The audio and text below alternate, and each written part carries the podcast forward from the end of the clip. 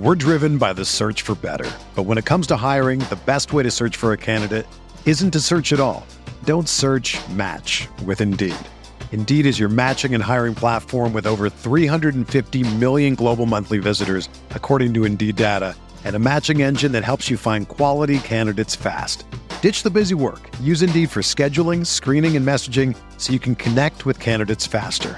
Leveraging over 140 million qualifications and preferences every day, Indeed's matching engine is constantly learning from your preferences, so the more you use Indeed, the better it gets.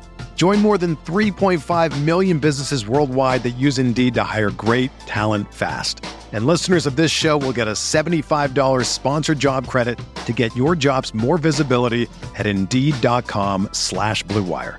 Just go to Indeed.com slash BlueWire right now and support our show by saying that you heard about Indeed on this podcast. That's Indeed.com slash BlueWire. Terms and conditions apply. Need to hire? You need Indeed. What's going on, everybody? This is Rob from the Striking Gold podcast. Before we get into today's episode, I wanted to tell you about Blue Wire Hustle. It's a brand new program where you can host your own podcast here at the Blue Wire Network. Hustle was created to give everyone the opportunity to take your podcast to the next level. Or if you want to host a podcast, you can just know where to start. Hustle is the perfect place for you. As part of the program, you'll receive personal cover art Q&As with Blue Wire's top producers, access to our community Discord, and an e-learning course full of tips and tricks. And on top of that, we'll help you get your show pushed out to Apple, Spotify, Google, Stitcher, and other listening platforms. And the best part is you can get on on all of this for $15 a month. The same rate as any other hosting site would charge you just for the initial setup.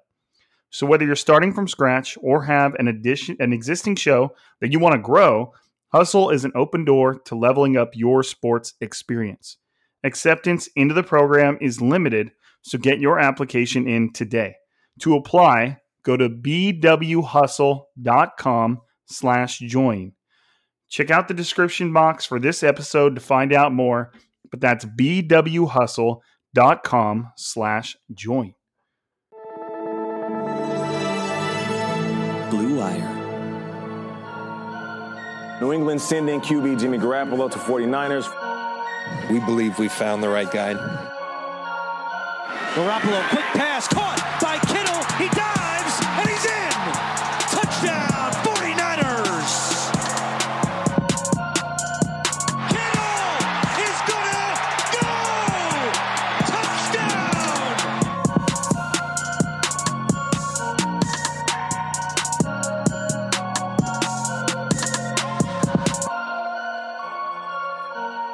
And welcome back. You already heard it. You're on the Striking Gold podcast, your 49ers pod on the Blue Wire Network. This week's episode is sponsored by Indeed and Bet Online. My name's Rob Lauder. I cover the 49ers for the Blue Wire Network. And joining me tonight is my co host, former NFL defensive back, Eric Crocker. What's up, bro? What's up, man? It's the it's the last last week of leading up to a 49ers game this this year. Yeah, this is our, our, our last regular season slate of podcasts, our last regular season mailbag podcast, too. Kind of a kind of a trip. Right. Well, I'm pretty sure there'll be a maybe you know, I'm pretty sure we'll do some type of mailbag season, you know, heading into the off season and a lot of people Right. Yeah. It won't, Ask it won't be our last mailbag ever, but this is our last regular season mailbag podcast. I it's just like, dude, it was like when we first start started talking about doing like the three or four episodes a week, you know, it was like it was like, dang, this is gonna be crazy. And for some reason it doesn't feel like it's been that crazy. And it kind of is like it is what it is. You know, it's Well, what- like Yeah, what gave me hope was Brian Peacock. I mean, he does locked on 49ers every single day. so I'm like, right, you know right. If he can Shout out to record Brian, five- man. if he can record five days a week, not just the Locked On 49ers, he has like Locked On NFL uh, podcast as well. So, I mean, he does two podcasts that he does daily. So I'm like, you know what? If Peacock can do that, I think we can do three or four episodes a week. yeah, I, I agree, man. Like I said, shout out to shout out to Brian at the uh, Locked On 49ers podcast. He's a he's a really really good dude, and he knows his stuff. So if you don't listen to Brian Peacock at Locked On 49ers. And I think he does the Locked On NFL podcast too, like you said. So um, if you don't listen to him, check him out. He's on iTunes and Spotify and all that stuff. So, um, but he's a good dude. And Crocker and I have both been a guest on Brian's podcast plenty of times. So check it out. Check it out. It's well worth your time, I promise. Um, before we get into this, and not that we have a, a lot of time because Crocker here decided to book another podcast during when we would normally record. So um, if this mailbag episode feels rushed at all or in any way hurried, then you feel free to hit him up on Twitter and and let him know how you feel about that because it right now for us is 4:02 p.m. Pacific time for me and he has another podcast at five. So um, if any of this comes off as rushed, then that's his fault. All right, that's his fault. Right now he's muted, so I don't know Yeah, what they, he's doing. I mean, they can they can blame me. They can blame he's he's he's just he muted himself in shame is what he did. He just- yeah. Hey, but before we get into this, and, and I, what led me to say that is, I know we don't have a, a whole lot of extra time, but um, I, I spent a good chunk of, of yesterday evening watching your first little uh, Crocker Report podcast live episode, Delio. Um, I know you saw my comment in the chat too, because I saw your face, like where you were trying not to laugh. Yeah, Um, I smiled instantly. Yeah. Um what how did it go and and well first tell everybody about everybody about it if they don't know and and and how did it go Yeah, so um, you know, obviously I have my own website, crockreport.com, and I have, you know, several guys that are involved, you know, writers that do a tremendous job, uh, and, and other just, you know, football talking heads that have a passion about uh, you know, breaking down, you know, athletes uh, specifically. sharp hey I will- I will say i want to interrupt you to say this some sharp dudes yeah, like they know their shit Yeah. So it, it, it was was, really cool. So, you know, we wanted to um, you know, they were like, hey man, we need to get a podcast going. I'm like, I know, like, so um I was like, you know, let's figure out a way, you know, where we can go live and try to record the streaming as well. So um, we will eventually be uh forming formatting that into an actual podcast. Um, obviously yesterday it was just a live video. Um, and you can go to the at Crocker Report on Twitter and you'll see the kind of the link to be able to view it. And there's been like thousands of views. I don't want to say thousands like that, but at least a few thousand views, which is really cool. Um, but yeah, man, um, it's the first one. So, you know, anytime it's the first one of anything, it's a little tense, a little tight, trying to figure out how to play off of each other and everything like that. But uh, we will be on there a ton uh, throughout draft season, leading up to the draft, and I'm pretty sure immediately after the draft. Uh, so we'll we'll get a chance to loosen up, uh, you know, get used to talking with each other and vibing with each other and everything like that. But for a first run, man, it was it was pretty cool, man. It was pretty cool. no yeah i thought it i thought it was really well done and you guys just seem pretty natural you know the way you guys were talking to each other and stuff and obviously it's always going to be hard when you have like five people on you know on a show for everybody to kind of get their their moment but um i mean I, like uh, we i mentioned to you not that long ago about what it would sound like if you and i went back and listened to the very first podcast we did together it's probably Yeah. it'd probably be so embarrassing bro but uh we i, I haven't done it I, I think i started to click play and i was like nah man i'm not gonna do this I'm- Right? do it." Yeah, I won't go back either. I, I, I've said that I will, and maybe one day I, I, I'll go back. But uh, yeah, I like where we're at right now. So I know, man. I was like, no, I don't want to listen to this shit. I don't like listening to my own voice, anyways. But let alone when I didn't even know what I was doing. I still don't know what I'm doing, but I think I pull it off a little bit more nowadays. But, anyways, 49er stuff. 49er stuff. Um, so recently, Kyle Shanahan was asked. I believe it was yesterday. We're we're talking about this on a Wednesday. Maybe it was two days ago. Kyle Shanahan was kind of uh, asked about Jimmy Garoppolo's kind of status with the organization, how Kyle Shanahan felt about him, whether or not he could commit to him being the quarterback in 2021, and all this stuff. And Kyle Shanahan gave a very diplomatic answer, which I give him credit for. And one of the things Crocker and I have, have routinely talked about on this podcast is, and you guys, if you if you are a regular on Twitter, you already see it. There are people that really, really, really quickly like dig themselves their little battle hole for their opinion on, especially on Jimmy Garoppolo, and they will defend it with all of their might. And it's just, it's funny to watch unfold on Twitter. And it, obviously, Kyle Shanahan making a comment about Jimmy Garoppolo would would lead you to believe that you know there would be a lot of opinions to fly from fly, fly from it. But he did a pretty good job of kind of hitting every point. I have a little summary here that I posted on Twitter where I kind of just briefly summarized everything he said. I just feel like we need to touch on it real quick and kind of give our quick, very very brief thoughts because this is the mailbag episode. I don't want to spend too long on this, but so I wrote a quick summary, literally bullet points of everything Kyle Shanahan said. The first one was he expects him to be the quarterback in 2021. Okay, and then once he said that, I believe it was Matt Maiocco kind of got on the mic and was like, "Can you elaborate a little bit more about Jimmy Garoppolo?" and and kind of pride pride him a little bit, which was good. Um, and and Shanahan went on to say, you know, nothing is certain. You know, he has a responsibility to the quarterback position just like he does every other position. And if the team feels like they can get better um, at that position, then they will. Um, he he went on to say, talk about how Garoppolo in the grand scheme of, of money is not expensive. He's like as as quarterback contract has evolved, he's kind of like middle of the road um, maybe like out, you know, he's outside the top 10 type of deal. He's, he's just saying that's how much good quarterbacks cost. Um, he talked about the fact that he was a proven winner um, in very limited experience. He's, he's already gotten to the point where he's been to a Super Bowl. Um, but I mean, that was pretty much it. You know, the way I wrote it down is he expects him to be the quarterback in 21. Nothing is certain. He's not expensive. He's a proven winner, believes he'll still get better. The team will look into every option, and if they can upgrade, they will and and then I kind of with a little bit of I don't know condescendingness, I guess you could say. I said I replied to that saying, no matter what your opinion is of Jimmy Garoppolo, Kyle Shanahan said something for you today, so be happy. So and and that's kind of just how I felt about it. Um, Crocker, what was your your little thirty second breakdown on on Shanahan's comments? Nah, just that he's I think very practical about this scenario. Um, if they can improve, he will. If they can improve on the quarterback position, he will. And if they can't, then they'll ride it out with Jimmy and they, they feel comfortable with his ability to win games. And that was just kind of how I, I, took it. I, I, I will say the thing that I, I kind of felt from that, like first and foremost, was that he I feel like he will strongly look into all ways to improve the quarterback position.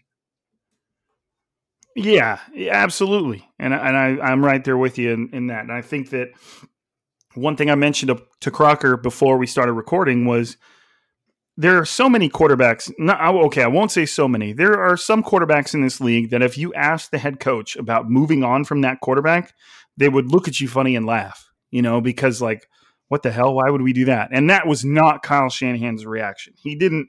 He doesn't like feel that there's that Jimmy Garoppolo is their answer and that there's no getting better from him, which is very, very reasonable and it's realistic. It means he's not blowing smoke up our ass. You know, he's not going to sit there and tell you that the 49ers don't believe they can get any better than Jimmy Garoppolo. I just feel like, realistically speaking, if the 49ers can't upgrade at quarterback, I feel like they will be perfectly fine rolling with Jimmy Garoppolo, obviously, because there wouldn't be another option.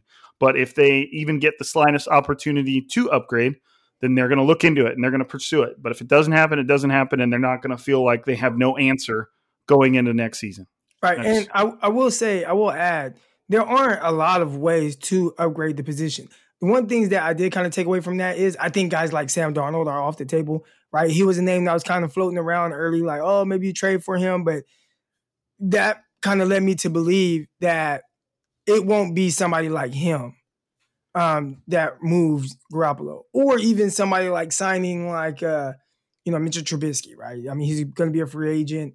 Um, I, I, don't think it'd be something like that either. I, I, think it would be it would have to be like a drastic move, like maybe a Matthew Stafford or a you know Matt Ryan, or I'm just throwing his name out there because I think he's an an upgrade, but not in the sense of I think that that's something that's really an option. I, I don't know either Ryan or Stafford. I don't know. But I'm just saying it would have to be something like that that kind of landed in his lap to be able to move off of Jimmy Garoppolo. That was just kind of my and and I don't think that those things are high. Like I don't think those things have a high chance of happening. That's just kind of my opinion. No, I, I agree with that. And and he did say like he said, look, if we he basically said in in in, a, in his own words is like if we move on from a quarter from from Jimmy Garoppolo or if we make a change at quarterback, we better be damn sure that it's an upgrade. Otherwise, you've you know you just with the the amount of impact a quarterback has on a team's success, you can't just mess around with that that position um, and, and, take huge risks. Is really kind of what I what I uh, took from him saying. He just basically said like we're only going to do something if we feel like it is a it is an upgrade, and we know damn sure that it's going to make this football team better. Otherwise, you know, you're just playing with fire. Is kind of the way I, I took it.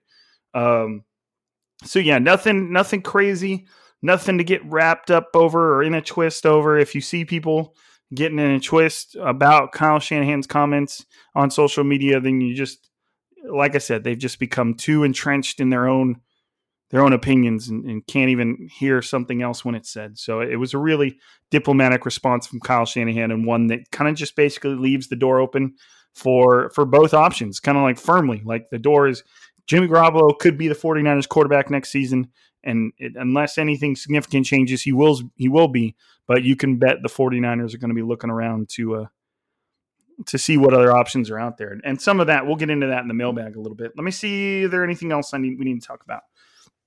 Uh, the 49ers re, did re-sign Robbie Gould. They they had an, uh, a deadline coming up early January that they had to figure out what they were going to do to his contract. I think it was two years, seven point something million. Um, not a whole lot of money. And, and I think the way that, that his current contract was written, that the 49ers actually cleared a little, a million or two of salary cap space in the move. So, I mean, I don't have a whole lot of comments on it. Crocker, you have any riveting comments on Robbie Gould remaining with the team for two more years? Nah, I mean, I think people might overreact because this signing is coming off the heels of him missing, you know, a few kicks in the Cardinals game. But I mean, outside that, he's been fine. I, I, saw a couple, you know, rumblings about people just, hey, you know, he hasn't been good from 50 yards out. Like, all right, but for the most part, man, like when when Robbie Gould goes to kick, that's it's never like a feeling of uh, hold on to your seats. Like, we'll, we'll see if he, this goes in. Like, i am always confident that he'll go in, and just kind of having that sense of, of confidence in him. I think that you know it's good that it's somebody that they locked in for the next couple years. I'm, I'm definitely fine with that.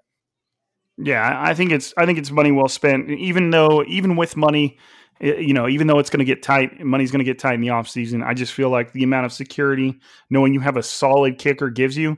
We just we've seen it every year where there's like one or two teams that are just absolutely plagued by bad kicking. I think last year it was the Bears, and you know, it's like it's just to me, it's just one of those things that if you have a good kicker, and if it really only meant, if it means spending like a million or two more on your kicker versus diving into the pool of, of undrafted or uh, unsigned kickers, it, it always just seems like smart money to me. Like, unless for some reason that million or two is going to be the reason you can't keep like a Trent Williams, then of course, but it usually isn't. So uh, it's fine with me. One thing I wanted to touch on before we get into the mailbag is oh, I think I clicked out of it. I got to go find it real quick. Jake Hutchison from KNBR super good dude.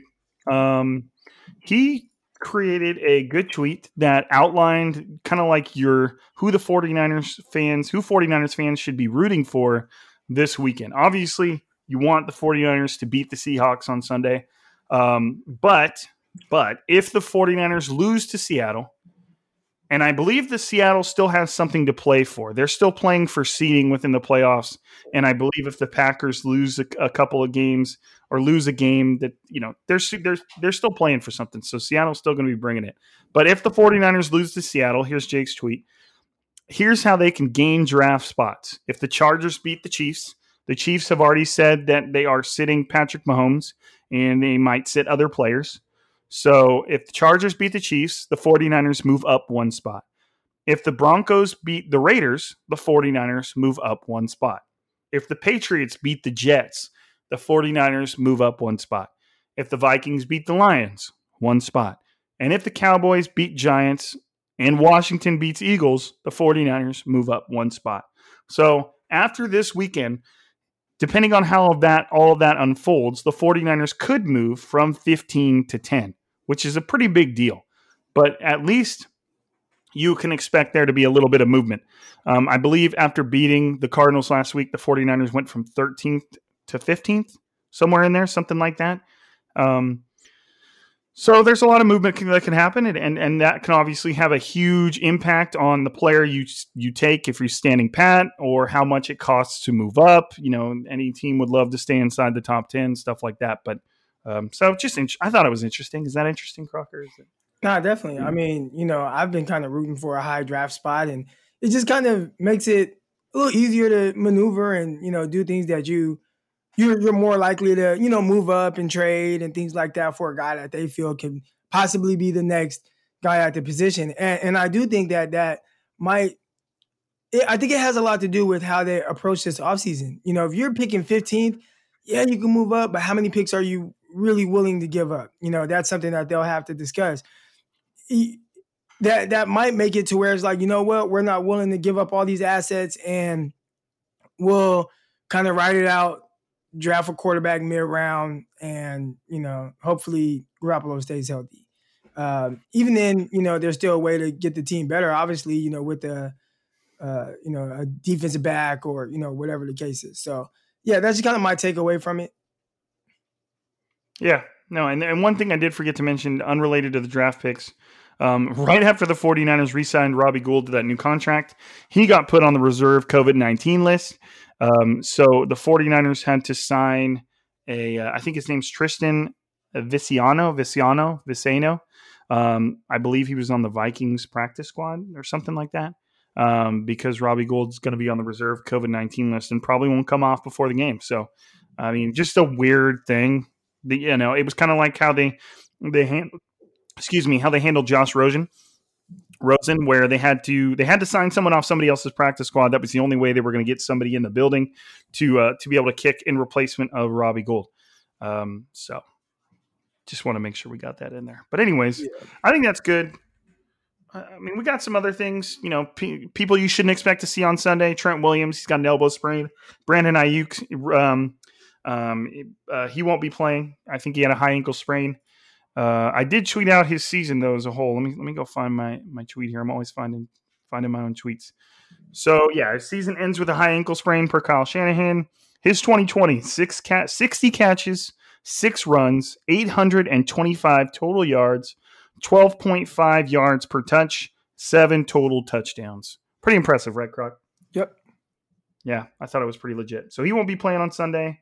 Uh, Javon Kinlaw is having some knee, knee issues. It's, it doesn't sound like it's anything serious, but it's bugging him. So he won't play. Obviously, Deebo Samuel won't. He had a pretty bad hamstring strain. Um, Jordan Willis, uh, he's got an, ankle, uh, an ankle injury. He's not supposed to be playing. Pass rusher Jordan Willis. And then Richard Sherman, who might have uh, played his last game with the 49ers. He's dealing with some calf issues. So and it, sounds like some of the comments Richard Sherman made on Twitter, you know, responding to fans and stuff like that. He doesn't he does not expect to be back, which I think is a very, um, which I think is is the most likely of the options. So, you know, nothing against the guy, but it's just they're in a cap crunch, and it doesn't quite seem like he's quite playing up to the level that he was even last season. So, it just seems like it's about that time. Yeah. All right, it's mailbag time let's get a let's get a couple questions in before we get a quick word in from our sponsors, and then we will finish it up when we come back. Um, the first question was a good one from Josh at Sharks Josh ninety five. Uh, what type of questions are you already tired of hearing us ask you? uh, I don't know. I, I don't mean, feel any type of way about. I mean, like you know, I I like asking questions because a lot of times there's things I probably want to discuss. I see on Twitter. Sometimes I respond, sometimes I don't. So I don't think there. I mean, obviously we hear a lot about the same things, the quarterback situation and stuff, but I never really get tired of. I don't think I get tired of talking about it. I think sometimes just when people are overly like one way or the other, that kind of annoys me. I guess like when really it's like, dude, we don't know what's gonna happen. Like we don't, we don't know. And I do, I do kind of feel a certain way when people make it feel seem like Garoppolo is worse than what he is. Like he's not a bad quarterback, and that's coming from somebody who's like, "Hey, we can improve, but he's not bad." But people make it seem like he's just terrible, and I don't think that's the case. So I get a little annoyed seeing that. I guess.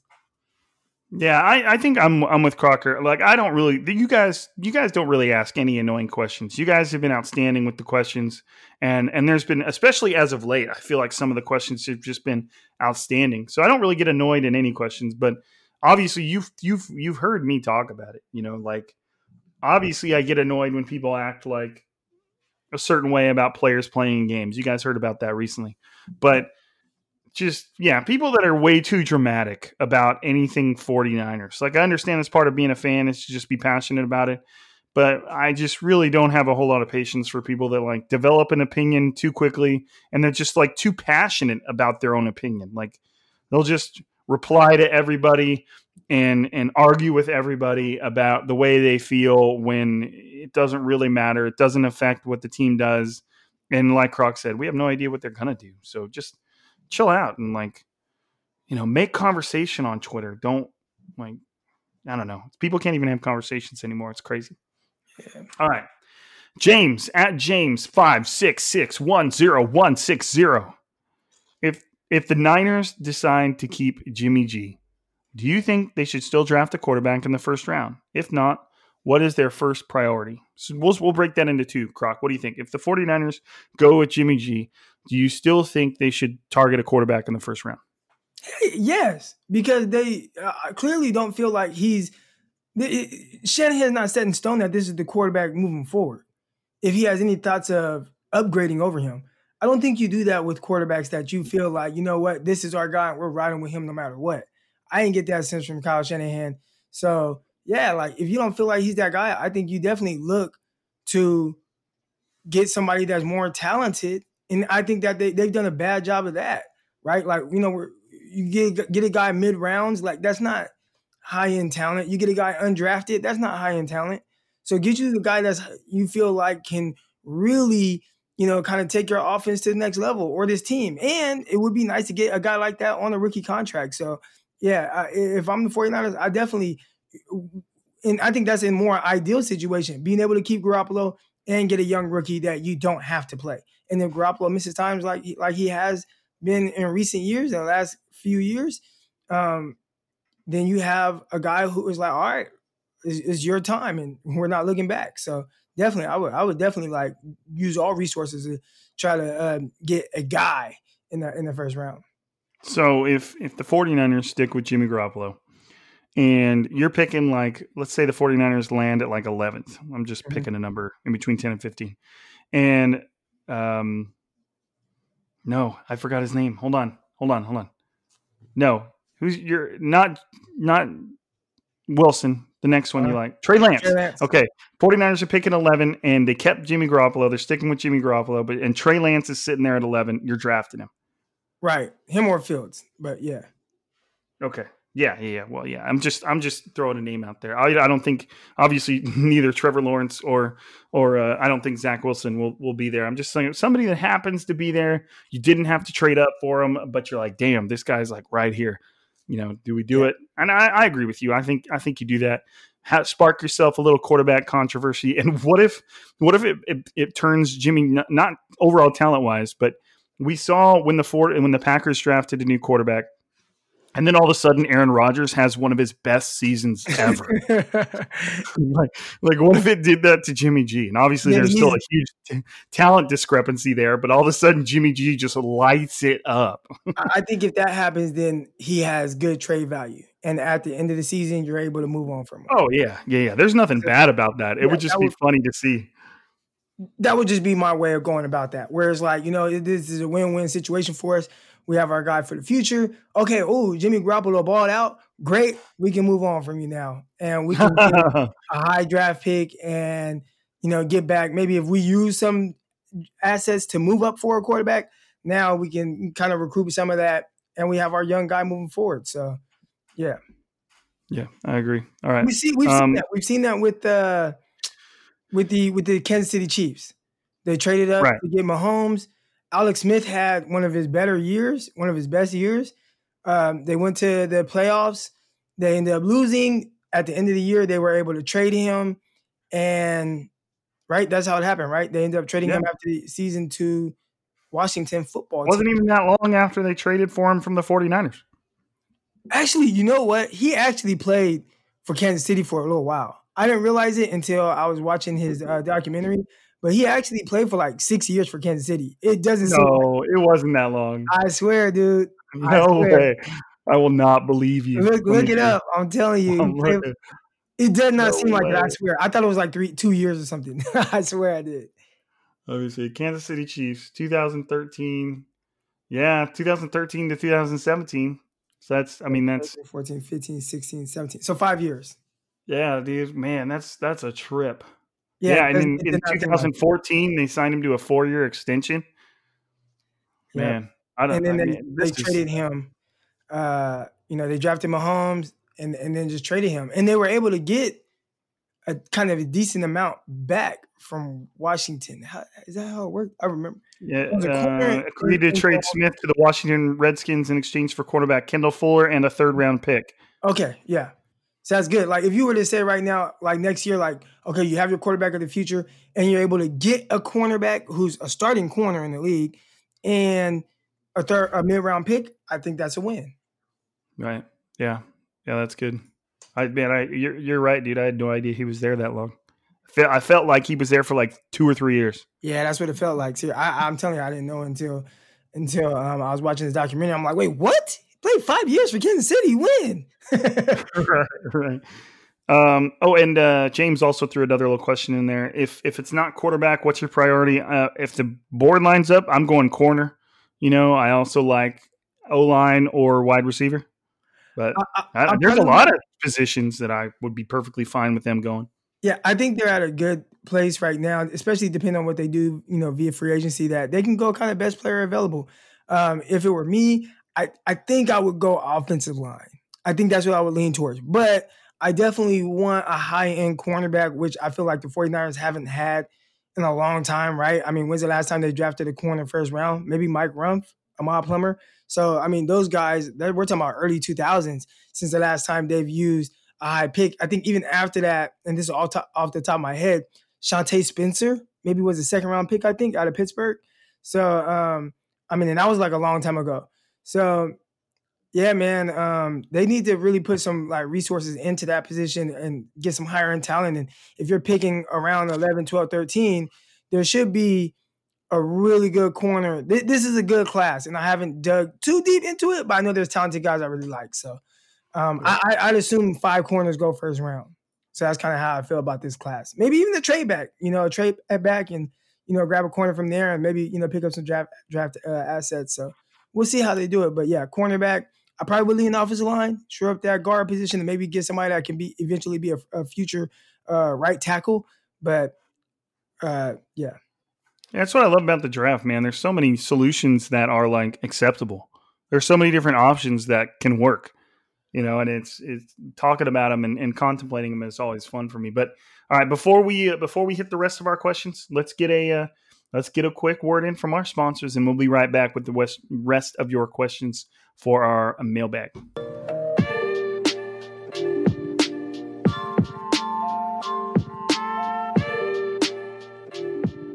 2020 has already reshaped how we work, and it's almost over. Businesses across the globe are challenged to be their most efficient, which means every hire is critical. Indeed is here to help. Indeed is the number one job site in the world with more total visits than any other job site, according to ComScore. Indeed helps you find quality candidates quickly so you can focus on hiring the person you need to keep your business going.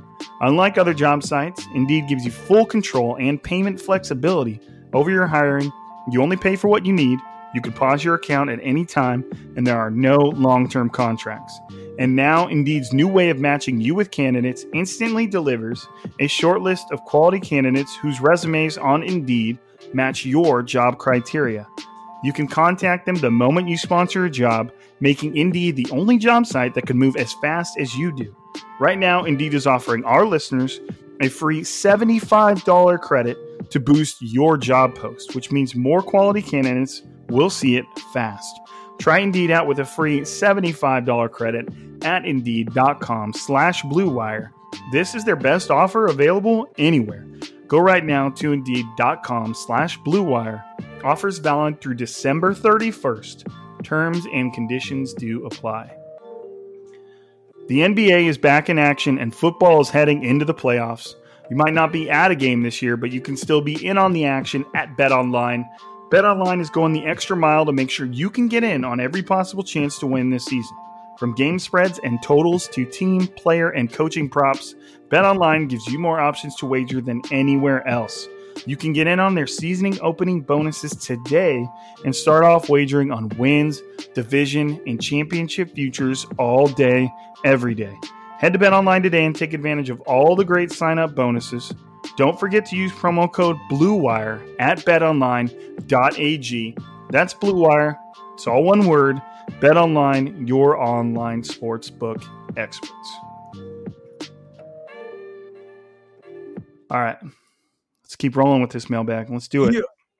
Jason Buckland at Jason L. Buckland. What should we expect from Nick Bosa next year after the ACL injury? He's the guy I'm most excited about to see on the field again. Uh, yeah, me too, man. Um, I wouldn't. Ex- I mean, I don't. It's tough to say. He tore his ACLs at the very beginning of the season, so he get he gets the entire season to rehab, an entire off season to rehab, and should be able to slowly ease himself in during whatever the offseason program looks like. I wouldn't expect much of a drop off from a guy like Nick Bosa solely because I feel like his greatest attribute coming out of the draft was his technicality, his his refined technique and the fact that he played like a veteran even though he was a rookie and I don't feel like his ACL injury really is going to impact his ability to play with the technique.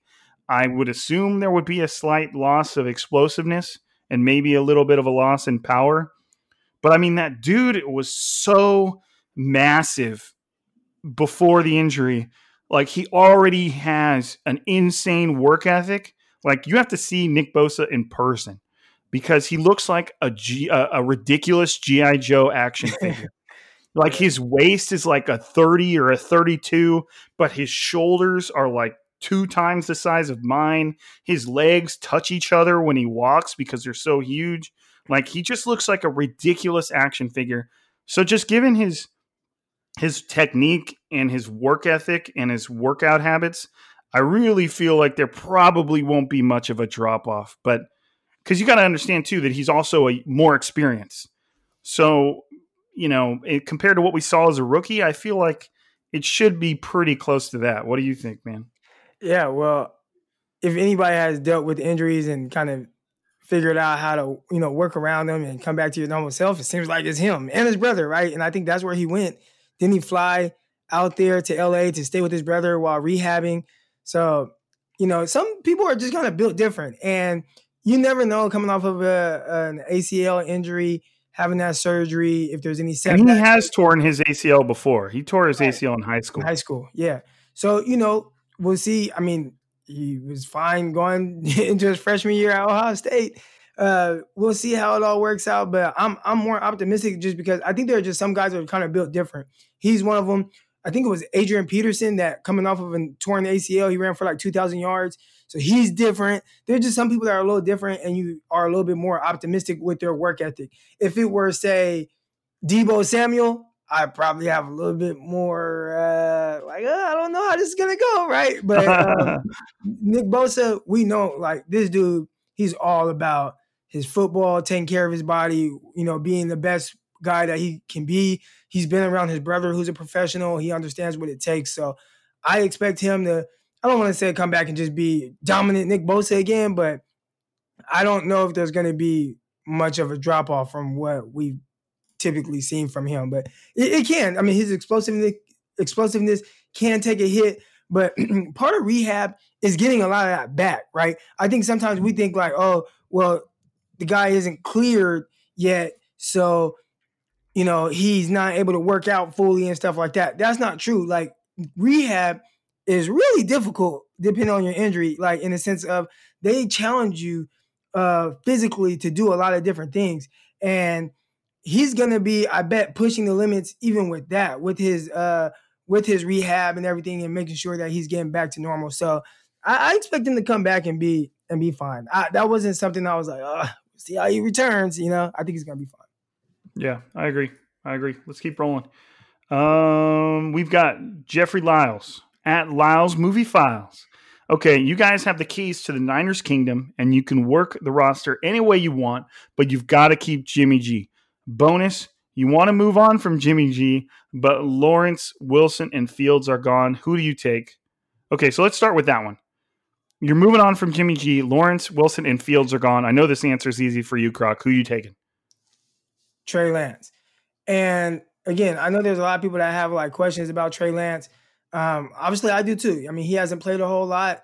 Um, he did have one really good season. He's coming from a smaller school, but I am a firm believer in like just guys with ability, and I think he has ability. I trust Kyle Shanahan to put somebody like that with that type of talent in you know a, a more winnable uh, situation. So, you know, especially if you have Jimmy Garoppolo, he's back and you can get him and he can just kind of learn the game can slow down from him. He can understand what Kyle wants him to do and he doesn't have to force anything right away.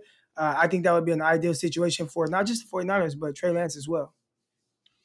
And if and and yeah, I'm I'm with I'm right with Croc on the Trey Lance thing. If I'm moving on from Jimmy G, but those guys are gone. I'm taking see like there are parts of Trey Lance's game that I like more than Zach Wilson's. You know, there's there's a lot of I think he's got a bigger arm. He's a he's a bigger, more stout dude. They both like to run, but I feel like as a runner, I have a lot more confidence in Trey Lance than I do Zach Wilson. There's plenty of things that I like about Trey Lance. You just have much a, a, much smaller sample size with Trey Lance, and Zach Wilson just seems to kind of have that freaky, natural quarterback talent going with him. Um, so I'm not, I'm not. What you go? Go ahead, man. Uh, well, so do you think is? I mean, uh, that a lot of people they talk about Trey Lance and his lack of experience, right? Oh, he's only played one year, and it seems like there are people that like uh, uh, Trask, and Trask really he's a one year starter right? Like he took over a little bit last year, and again, like yeah, he's doing it in the SEC, but took over a little bit last year when the actual starter got hurt. He never started up until um, what's his name? Franks, Feleipe Franks. He never started until Feleipe Franks got hurt last year. That was his first time actually starting, and not just starting in college, even in high school. D'Eriq King was his starting quarter, started over him in high school, and he was able to even like get a scholarship just because somebody kind of like, you know, big, big, you know, guy can move well, throw the ball well. So they gave him a scholarship. Florida did. But this is a guy, when you talk about limited experience and people kind of use that with Trey Lance, the same could kind of be said for Trask. Now, it's not, and Trask is playing extremely well this season, but I'm just surprised that like that's not something that people throw out there. Or maybe they don't know. Maybe they don't know Tra- Trask never started in high school and didn't start until Feleipe Franks went down last season. Well, I mean, yeah, and I, I, mean, what's the what's the question? Do I think it's weird that that people ignore one and and not the other? Yes. Yeah, I think it's weird. I just I feel like it's it's an easy. I mean, because because because Kyle Trask started in 2019 and he started in 2020, and both seasons were actually pretty similar. You know, as far as productivity and kind of like the turnover ratio, he's gotten a little bit better in in 2020. Um, you know, he went from a 66 to a 69. Nice completion percentage. Uh, he went from 25 to 43 touchdowns. He did get quite a bit better from one season to the other, but it's not a huge body of work.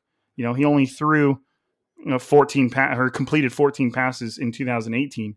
But then you go to Trey Lance and his one season is like ridiculous. Like like to me, I don't know, maybe it's because you and I are both kind of inherently positive, but in a in a guy's first season as a starter, as a sophomore, he completes 67% of his passes for 28 touchdowns and zero interceptions.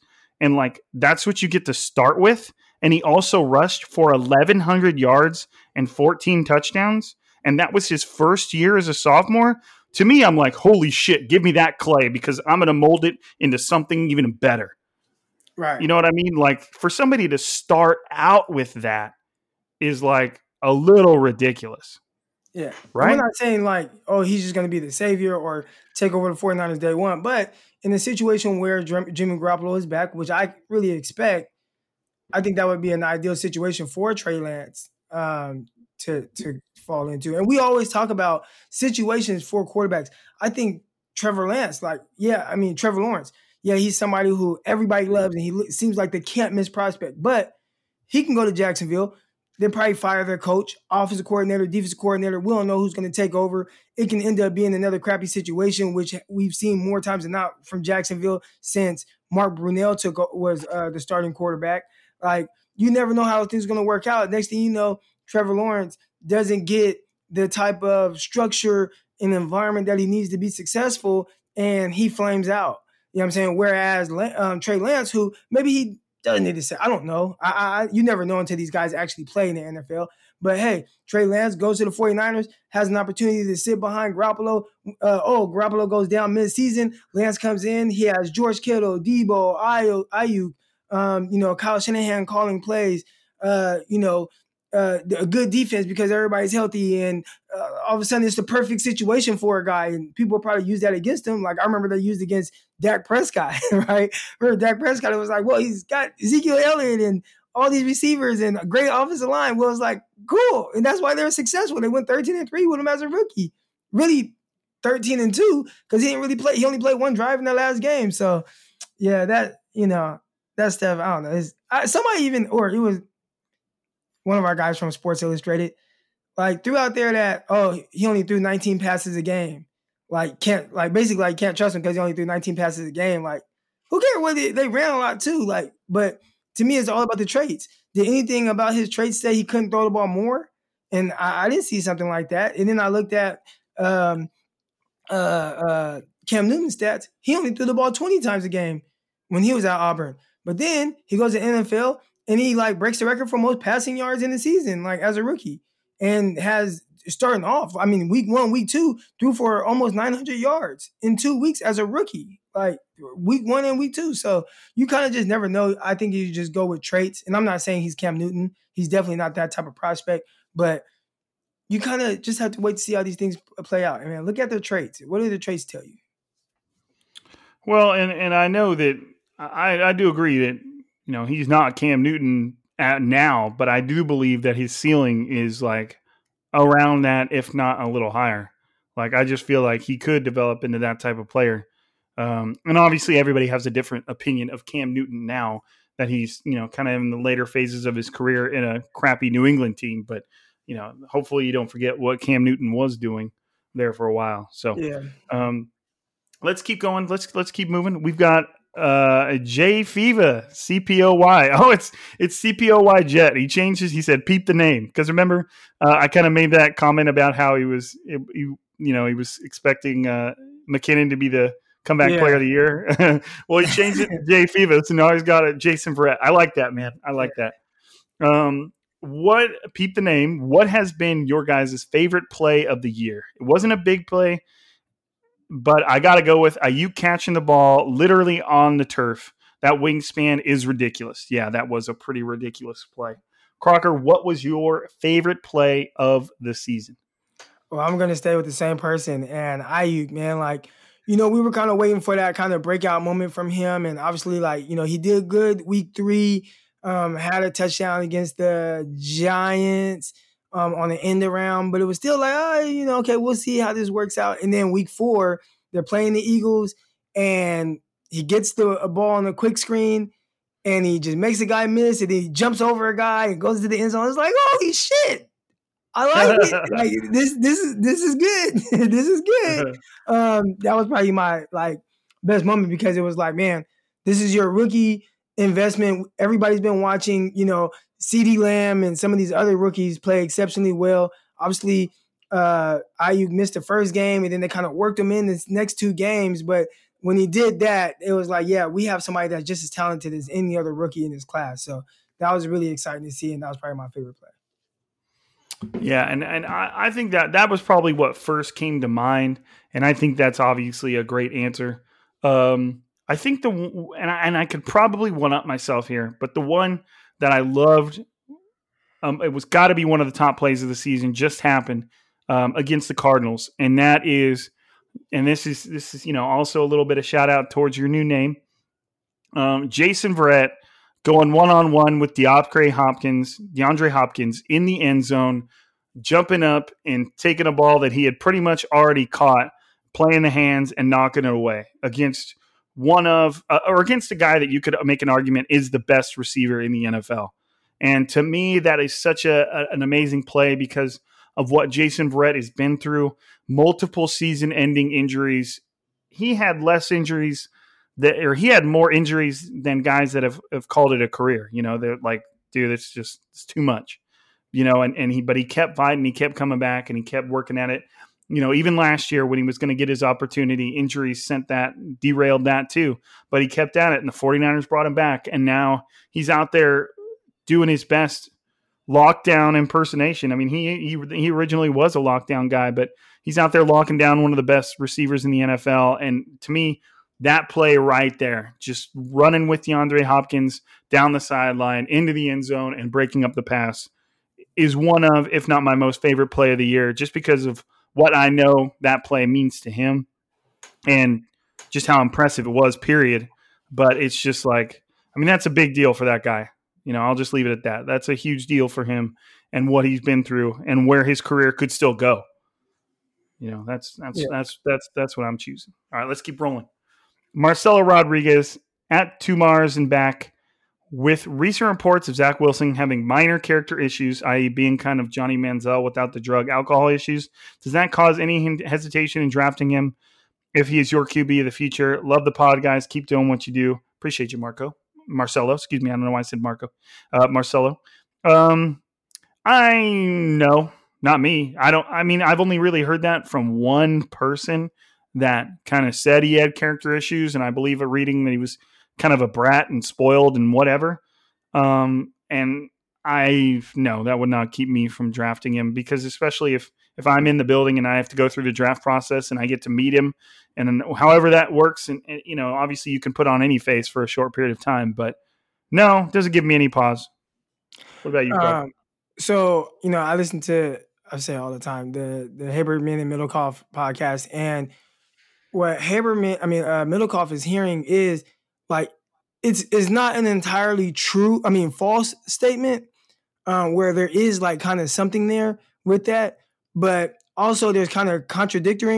I don't want to say contradictory uh, reports, but there is a, I think a little bit just kind of of how he is a little bit, but his teammates do follow him, and he uh, they say he is a hard worker.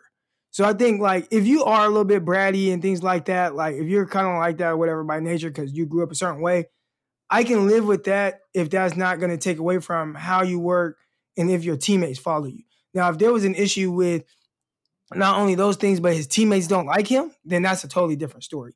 But we did oh, yeah. see um, him kind of get mugged against Coastal Carolina in the middle of the field, and his whole team ran out there onto the field. So that kind of shows you a little bit how they feel about him. And I felt like after that, he he fought like the whole second half. Like it wasn't somebody that it looked like, oh, he tanked it because he got mugged um, after throwing an interception and he just like was out of it. He checked out of the game. To me, it kind of showed more of a resiliency and a toughness. So if he's a little bit of a an asshole a little bit and all that, like whatever, as long as his teammates still love him, his teammates follow him, and he's a hard worker, then I, I can live with the rest. Yep. Yeah, and I, know, and and I think that that will become more fleshed out as the draft. You know, one he still has to declare for the draft, and he's relatively young. That's not even a guarantee. Although, if someone's telling you that you might be like a top two pick, then you usually declare for the draft. But, I'm out of here. Um, well, oh, right. Matt Leinart, Matt Leinart did it right? Matt Leinart, I think he was going to be like the first overall pick, maybe to the 49ers if he had came out and he elected to stay. And now I want to say that was the year that uh, Alex Smith and A Rod came out, Matt Leinart possibly would have went first overall, and it seems like maybe that wouldn't have worked out either. but uh, yeah, there, there's a guy that who and his draft stock took a hit. If you remember, I mean, he went from a guy who was expected to go number one overall to going falling out of the top ten, I believe. So it was a long right. time ago. I'm kind of going off, shooting off the hip right now, but oh, that's something too. Striking gold, man. Striking gold. We're all shooting off the hip.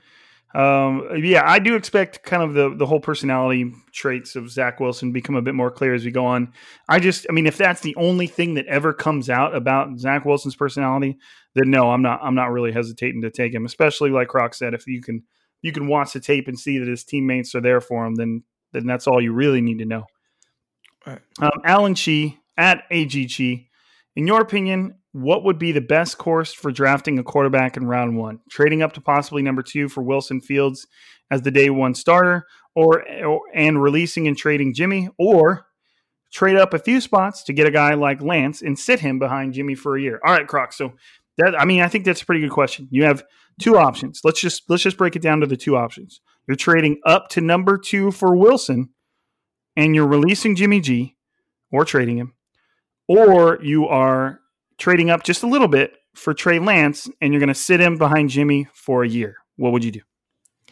I'm a strong believer and you need to do like if there is a guy that you really want and you love and you like, hey, I would be willing to trade up for this guy, but like then I'm going that route. You know, and I don't want to lose Jimmy and have to just put, you know, everything into the hands of a rookie. Not saying that a rookie can do well in it, but um, you know, that kind of just like, all right, we're all in here, which is fine, but you would like to not have to make that decision right away. But yeah, I, I'm, I'm moving up for a guy. I, I don't want to settle, right? If, if you don't have a similar grade on the two guys, like if you have one guy rated much higher, then I think you go that route. Now, if you do have a similar grade on the two guys, and there's not much of a difference, and you're like, you know what, like like me last year, like I really like CeeDee Lamb. I really like Jerry Jeudy, But I right there nipping at the bud, I had uh, I had um, Justin Jefferson. I would have been m- more willing to trade back and draft Richard uh, Jefferson and draft Jefferson than I would trade up for Jeudy or Lamb. You see what I'm saying? So yep. if, if, there is a guy and I have a similar grade grade on him, and it's like, you know what, I'm I really like this guy and I think he can be really good for me, then I would, yeah, I, I you know, then yeah, I, I wouldn't trade all the way up to two. Yeah, and I, I agree 100% with that. You know, if, if your grade on Zach Wilson and Trey Lance is is similar, but you get the impression that you can get Trey Lance at let's say like what I don't I'm not even looking at the draft order. You think you can get Trey Lance at like eight, and you're at like 13, and you know, uh, instead of number two, if you are confident about that, then fine. But I, am kind of also right there with Croc and saying like, whoever, if you have a guy that is clearly your guy, then just do what it takes to go get him, so that you can just feel good about what you just did, and like you know, you can walk out of the draft room clapping your hands and saying, "All right, let's go to work." You know, like, yeah. but just don't leave it up to chance. But if, if for some reason they have a good, they have it on good authority that they could get, you know, Trey Lance a little bit later and they have similar grades and you know they like him working with Jimmy for a year, then then do that. But my thing is, whatever option you prefer, just pull the damn trigger and make sure it happens. Like don't leave it up to chance. Uh, it's just I just you know I don't like indecision. You know even if it's a bad decision is worse than no decision. You know like if it doesn't work out, fine. At least you went with whatever your gut said. Don't just sit there and then you, neither of them are there, and then you're like, well, shit. I, I don't know. I, I, don't. I'm not a big fan of that. But obviously, situations come into play, like whether or not a, a, team is willing to trade back, they're asking for too much, whatever. So right. All right, Tyler Withrow at Spokane Niner 25, Spokane, Washington. I have family there. It's a great place. Um, top five times. I'm in the football league. Did you? I love Washington, man. It is a beautiful place. Very, very beautiful place. Um, top five moves you would make this offseason if you were in charge. Oh man, that's tough. We can do a we could do a whole podcast on that. Yeah, let's hold off on that because I'm pretty sure we will do plenty of talking about that throughout the offseason. All right. But if, if just to give you a little bit something, I don't want to totally just kind of roll away from your question, but in terms of of the the first move I would make this offseason is making sure that you have locked up Trent Williams. Um, I'm uh, you know make sure you've locked up Trent Williams and then you're looking at Jason Verrett and Kerry Hyder. You know, then you've still got um, why am I drawing a blank on his name right now? Nickel corner, K'Waun Williams. You know, they mm-hmm. the, the first move, the first main move for me when it comes to the 49ers is figuring out who you need to keep in the building and and doing that. Don't worry about whoever else is because 49ers have something good going. I think everybody still knows that. They've had to roll with crappy quarterbacks all year because Jimmy G got hurt, but the 49ers still have something great going in that building.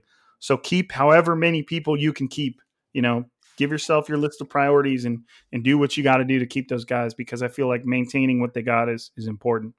if, if I had to like single it down or single, if I had to narrow it down to five guys or five things I would do, one would be uh, keep Trent Williams. Uh, two, resign Jason Verrett. Three, bring back Mosley. Um, And Mosley's going to be pretty easy if you don't know, just because he's a restricted free agent. yeah. So the I 49ers won't will be able to keep include him around pretty easily. I, I won't even include him because that's fairly easy. But um, K'Waun Williams, I definitely would make him a priority. Kerry Hyder. All right, so that's my fourth guy. Um, Kerry Hyder, and then uh, and then addressing the quarterback position for sure. Yep, I think that's a good list. I think we're good. But hey, um, Tyler, pay, you know, don't fret. We will we will be dedicating a, an entire. You know, I'm gonna I'm gonna like that. I'm gonna keep it in my my docket.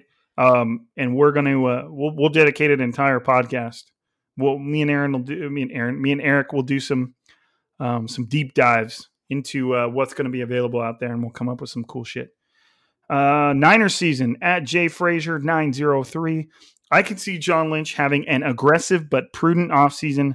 I see us jumping in the draft to land our future quarterback and then keeping Jimmy G on a restructured contract for the season. I imagine we will take a similar approach that KT, KC took with Mahomes. Not really a question in there, but I agree with that. I'm, I'm not sure the 49ers will have much leverage to restructuring Jimmy's contract, but maybe they do, you know, given the salary cap kind of tightening up maybe Jimmy Garoppolo feels like if the 49ers moved on, he wouldn't be able to get as much money elsewhere. So, you know, if they can say, look, we're, you know, we're drafting this guy and we want you to, to be our starter next year. And, you know, maybe they could do something with that. I don't know. It's tough to get guys to just voluntarily take less money. So, Yeah, and restructuring sometimes is moving money around, which would actually make it harder to get rid of them. In you know, right. To, to move on. Yep. Yep. All right. Let's keep going. Well, right now they're Uh, able to get rid of them with very little cap, uh, like ramifications. So Right. So let's see. All right. We got AA Ron showing up at Bird Unit. Is it weird that we haven't heard directly from Jimmy during his injury? Seems oddly quiet. Crocker, what do you think? Nah, I mean, I don't think you. I mean, we haven't heard from Bosa. I don't. I don't. You know, we didn't hear from Kittle until he was like ready to play again. I don't Right. think we really hear from injured guys.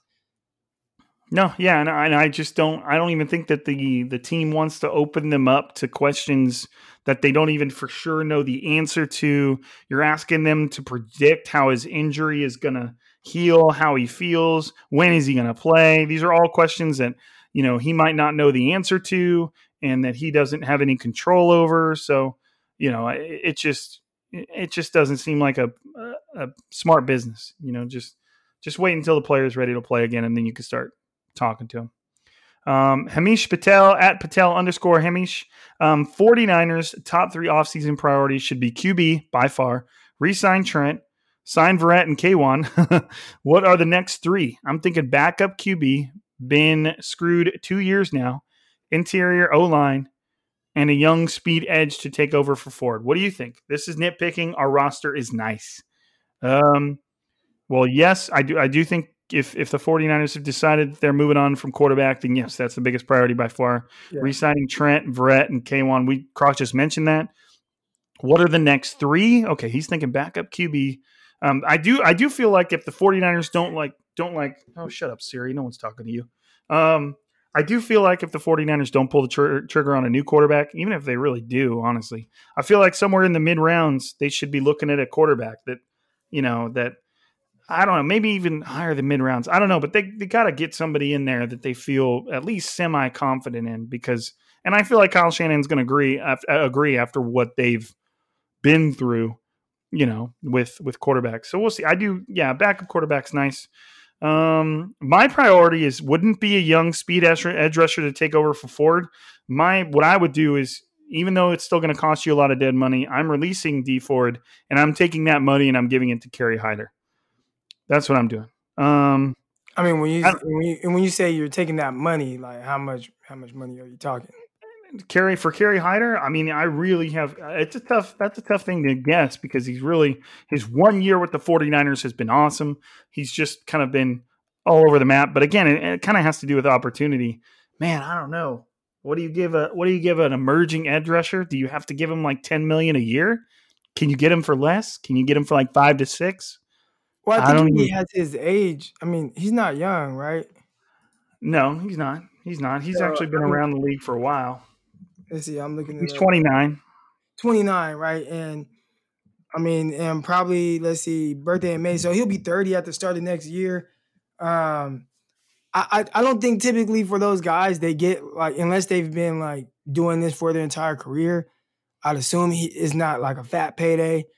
I think it would be definitely something reasonable. So yeah, I'd be willing to kind of take that cap hit and use some money to to pay Hyder. And you know, and um, you also will have Blair coming back as well. So you know that's Well, he, he's. I mean, he's going to be a free agent, so you the, I mean, the 49ers could bring him back though, and it probably Yeah. wouldn't cost much. So, you know, that's something where it's like, okay, let's bring back Hyder, let's bring back Blair. And I probably would be more, I, I probably would go the route of drafting somebody in a later round. So, eh, so his his his priorities that he outlined in the question were quarterback and re-signing Trent and Verrett and K'Waun. So, after who who would be? So, let's say I pick Kerry Hyder. If you can't have Hyder, Kerry Hyder, what would be your next move after that? Mm. Yeah, I got to think about How that. important do you think Kyle Juszczyk is? I don't know. I mean, he seems like he's very important. We heard uh, uh, the Seahawks head coach Pete Carroll talking about how much he makes the offense go, and I, I okay, I think he's important if you go into the season with him and then you lose him. I think if you go an entire offseason without him, you're able to just kind of change your your offense to where your fullback isn't as much of a priority. So clearly, that, I guess that's what Kyle wants to do. That's why he signed him in the first place. So from that standpoint, he's very important. But I do think if they had to go away from him and create, they, they he would be fine just using a different uh, way of going about it. I mean, think about it like this: the Rams, they run a very similar style offense, but they stay in eleven personnel, which is one back, one tight end, and they have three receivers on the field all the time. But still, it's a very similar offense, you know. So there's more than one way to kind of do it. You just change things up, and you know, obviously, uh, depending on your uh, personnel. But yeah, I think it's important, but I, I don't think they couldn't work around it. At you know, Right. Yeah. That'll be interesting. I think he's going to be pretty high up there on their priorities, but I just don't. I think if there was one person when it got tight that they had to sacrifice, it would probably be him. You know, if you compare that to like an edge rusher or a corner, like a bona fide, you know, must have position, then yeah, I could see I could see Juszczyk being the first one that, to go, but we'll see. I think they're going to do everything they can to keep him. Um, Aaron again. Do you think that after all the pre-draft festivities, Senior Bowl, Combine, Pro Day, etc., Zach Wilson may not be considered as high due to size and arm strength, especially if he's throwing next to Trey Lance? Just have a feeling that Lance may shine and stand out in those moments. So, do you basically the question is, Croc? Do you think Trey Lance narrows the gap between him and Zach Wilson? Ye- Yeah, you know, I mean, he definitely can. And you know, if the ball's coming out of his hands, you know, nice, and it's kind of it looks like a strong arm, and you know, obviously we know he's going to move well. I'm pretty sure he's going to run well at the combine. Um, there's a chance where he can close the gap, but also, you know, there's a chance where it's like, oh, it looks a little weird coming out of his hand. Maybe he's a little inaccurate. Sometimes when you're throwing to these receivers at the combine, they're not guys you're used to throwing to. You don't really know their speed. You're off a little bit, and that can make you not look as good. Then you would have to you know, hope that your pro day goes, you know, totally different way. So, uh, well, yeah, we're gonna have to see on that one. Is there? Do you think there's a chance that that you and I are are much more optimistic about Trey Lance than everybody else, and that he could go like in the second round or third round? Um, I mean, we just kind of saw with Jordan Love, and I think because they're both like these light skinned black dudes that are kind of can move and they play at kind of you know smaller schools where Utah State is still D one, but it's not a Power Five. They kind of get lumped in together, and we did see Jordan Love go at the end of the first round, and then obviously is not going as well for you know with him with the Packers, where you know most games I don't even think he's suiting up. They have like a different backup, so a lot of people lump Trey Lance into that whole thing. I, I, I don't know. I mean, you know, we'll we'll we'll just have to see. Um, they have had similar careers in the sense of um, Jordan Love. His junior year was really good, and in his senior year, he lost everything. So there is context there. He lost his offensive coordinator, like his head coach. He lost everything, and his senior year was bad. Like it wasn't good statistically. Um, and then he goes to the Packers, and obviously it's been what it's been, which nothing good coming out of uh, Wisconsin. So yeah, I don't know. I mean, I, I, guess there is a chance that something like that can happen, but you you, you usually get a feel for it as the right, right. That's as the draft process. But I remember thinking like I, I remember doing mocks and and uh, like doing doing mocks on the uh, uh, uh, the the mock draft machine on the draft network. And I actually had the 49ers draft Lance late. I mean, not Lance uh, Fields. You, oh man, I got to bring that up because I received a lot of backlash. And I just remember it being like, hey, I'm not 100% sold on Jimmy Garoppolo. Like, it would be nice to have some, um, like, uh, another guy there. And I drafted him with the 49ers second first round draft pick. And a lot of 49ers hated that. I'm actually to uh, search that tweet up because I got a lot of hate for that. Drafted who? I drafted Jordan Love to the 49ers with that with the 49ers second uh first round pick, which was, you know, the 31st overall pick. And people just thought it was the most ridiculous thing ever? Oh, most ridiculous thing, you know, with Jimmy Garoppolo the Super Bowl and everything. And I was just saying, I don't necessarily trust him. Like, you know, it was like I like him, but there's some insurance there. Like, and clearly, I mean, obviously we don't know if he's good or not. He just hasn't played, but it looks like the 49ers could have used some insurance. Jimmy hasn't played very many games, and the back has been trash. So I think I was more right than wrong with that one. Right, right. That's interesting. Yeah, I mean, I, I don't know. I, I just I feel like I don't know. There's just there's just no wrong answer. Like I, I don't know. That's what I mean though. Is people just get so wild about about things like that. And it's like, you mean the 49ers get a, a, good prospect to spend however much time he spends? Let's say Jimmy Garoppolo just continues to succeed. And so you've got a nice quarterback that's just grooming behind him that you know when that moment comes along, and you know you're, ne- you're inevitably going to move on from that quarterback eventually. I don't know. I just. I just don't get worked that worked up over it. And if if the 49ers kept Jimmy Garoppolo and Jimmy Garoppolo worked out and this quarterback sat for like two to three years, then like who cares? Like like that's a cool option. You know, we'll see. Yeah. It's just people so, get so wrapped up over. So what I did was I found a tweet. I drafted CeeDee Lamb at 13, which he was available, and then I drafted Jordan Love at 31. Sounds cool to me. Yeah. But people just were pissed. Oh well, there's over a hundred comments. So. Well, and then and then also just to kind of uh, you know piggyback off that is I posted that Draft Network article about the 49ers trading up for Zach Wilson to number two, and everybody was just like, and I get it, it was a lot, but I'm like, the 49ers gave up quite a bit. I, I could try and pull it up right now if, if we want to talk about it. I don't want to, I know you got, you got other obligations coming up, but, um, like, it was just like, the, it was like, do people not think that doing that stuff like that costs money, like costs things? Like it was just like it was a lot. So the trade was San Francisco jumped all the way up from like 14th to second, drafted Zach Wilson out of BYU. They traded the 2021 first, which doesn't matter because you're getting the second overall pick. So that I hate even mentioning that part. The 49ers gave up the their second round pick this year, their first round pick and second round pick and third round pick of yeah, eh, of the next next year's draft. So first, second, and third of next year's draft, and then a, a third in 2023. Now, one thing to consider is they're giving up a third in um, 2022, but they're also, if Robert Saleh gets a head coach, which I expect him to, they're going to get one. Um, so they would still have a third round pick this year. So, I mean, it was a lot. But I was just like, man, do people not think that making a huge ass draft move like move like that for what you believe is a franchise quarterback, like, do you not believe that costs things? Like, if if you're not like how I would just say, how else do you plan to get your quarterback? Do you just hope that he falls into your lap in free agency so you could pay him $40 million a year? Do you hope that the 49ers just have a horrible, horrible season and they're picking first, second, or third? You know, like those are really, really rare circumstances. So, other than that, how do you expect to obtain this quarterback? You know what right. I mean? Like, I, I guess you could hope that you draft somebody in the second or third round and just get lucky, you know, where they just end up panning out and they're great. But it's like to me the the most sure way of getting the quarterback that you want is identifying him in the draft, figuring out and figuring out where you need to trade up to get him. And and then that's it. So many other teams have done that. The Chiefs just did it for Patrick Mahomes.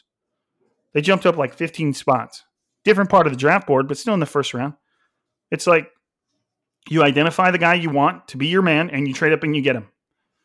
And you you have faith in your scouting process that it worked out, that it was great, that you have confidence in this player and you don't give second thought to what you just gave up because you feel like the, the dividends and the payoff of a franchise quarterback will far exceed the the draft picks that you gave up. And that's how you do it. You know, I guess you could just hope the 49ers are absolutely dog shit one year and they end up with an early pick. Or somebody lets somebody hit free agency like a Matthew Stafford, you end up paying him a shit ton of money or something. You know, like it just it just seems like the surest way of assuring your quarterback is by trading up in the draft. Right. And that's it. You know, like I, I don't know. I I don't want to downplay a huge trade and say that that couldn't come back to bite the 49ers in the ass, but that's just kind of how it's done, right? Like, you know, you, you do your you, you do your scouting, you you trust your process, you you find your guy and then you go get him. That's how I that's how I see it. You know, obviously you want it to be reasonable, but I think when it comes to the quarterback position and kind of shoring that up for the long haul, I don't know if there's like quote unquote unreasonable scenario there, you know, with how that, you know, like I mean that's something that can really help your team. And with the 49ers team who have they've drafted very well and gotten a lot of production out of guys later in the draft. So yeah, man. Whoa, Spencer Rattler just dropped a dime for a touchdown. I'm watching the Florida. Dropped a dime. Is it um, Oklahoma and Florida, right? Florida. Yeah. Yeah. Okay. All right. The last question, and, and it's fitting from Chris Wilson, um, at CGA Wilson. He's over there running the. Um, he works. He does stuff for Niner Noise, for Fansided, for Web Zone, Inside the Forty Nine. He's all over the place, man. Um, his question is: Is it possible to do an entire mailbag question and answer without answering any 49ers quarterback questions? Absolutely not. It's not no. possible. Nope. Nope We've probably been we've probably had some form of quarterback questions all season long. so I don't think it's possible. That's a good way to end it though, on man. Croc, you got any uh, you got any closing thoughts, man? Nah, man. Um, go Niners and lose, but yeah, go Niners. I mean, go Niners and lose, bitch. But um, so yeah, I mean, just like I said, if, depending on how this weekend plays out, um, if the 49ers lose to Seattle, which in the grand scheme of things would obviously be better, but Kyle Shanahan did make a good point in saying if we beat Seattle on Sunday, we will be the only team in the NFC West with a winning division record, which is kind of cool. Which kind of goes to my point when I was saying earlier is the 49ers, they have a good squad. They've just had real shitty luck this year. So you know, and ending the ending the year beating the Cardinals and the Seahawks and getting a winning division record, it does mean something in the bigger picture. We'd probably like them to have a higher draft pick, but still, there's still something to play for, in my opinion. Um, but I mean, that's it. That's our mailbag episode. I, I felt like it was a good one. I felt like you guys did great with the questions again. I appreciate it. Um, thank you for everybody who's always leaving those que- questions. Um, I don't don't feel like you guys ask too many questions or you're in too many episodes.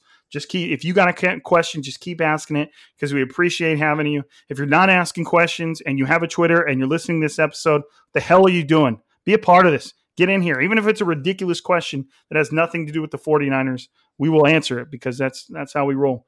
But um, again, appreciate everybody listening right now. You guys are what make this make this go, and we appreciate the fact that 2019 or 2020 went so well for this podcast. Might not have gone well for the world as a whole or for the 49ers, but as far as this podcast went, it was pretty good, and we appreciate you guys for that. But yeah. for another episode, we will see you on Sunday after the 49ers played the Seahawks. But for today, this is striking gold and we are signing out. Kendrick Bourne needs one more catch. Throw him the down ball, Beathard. Peace.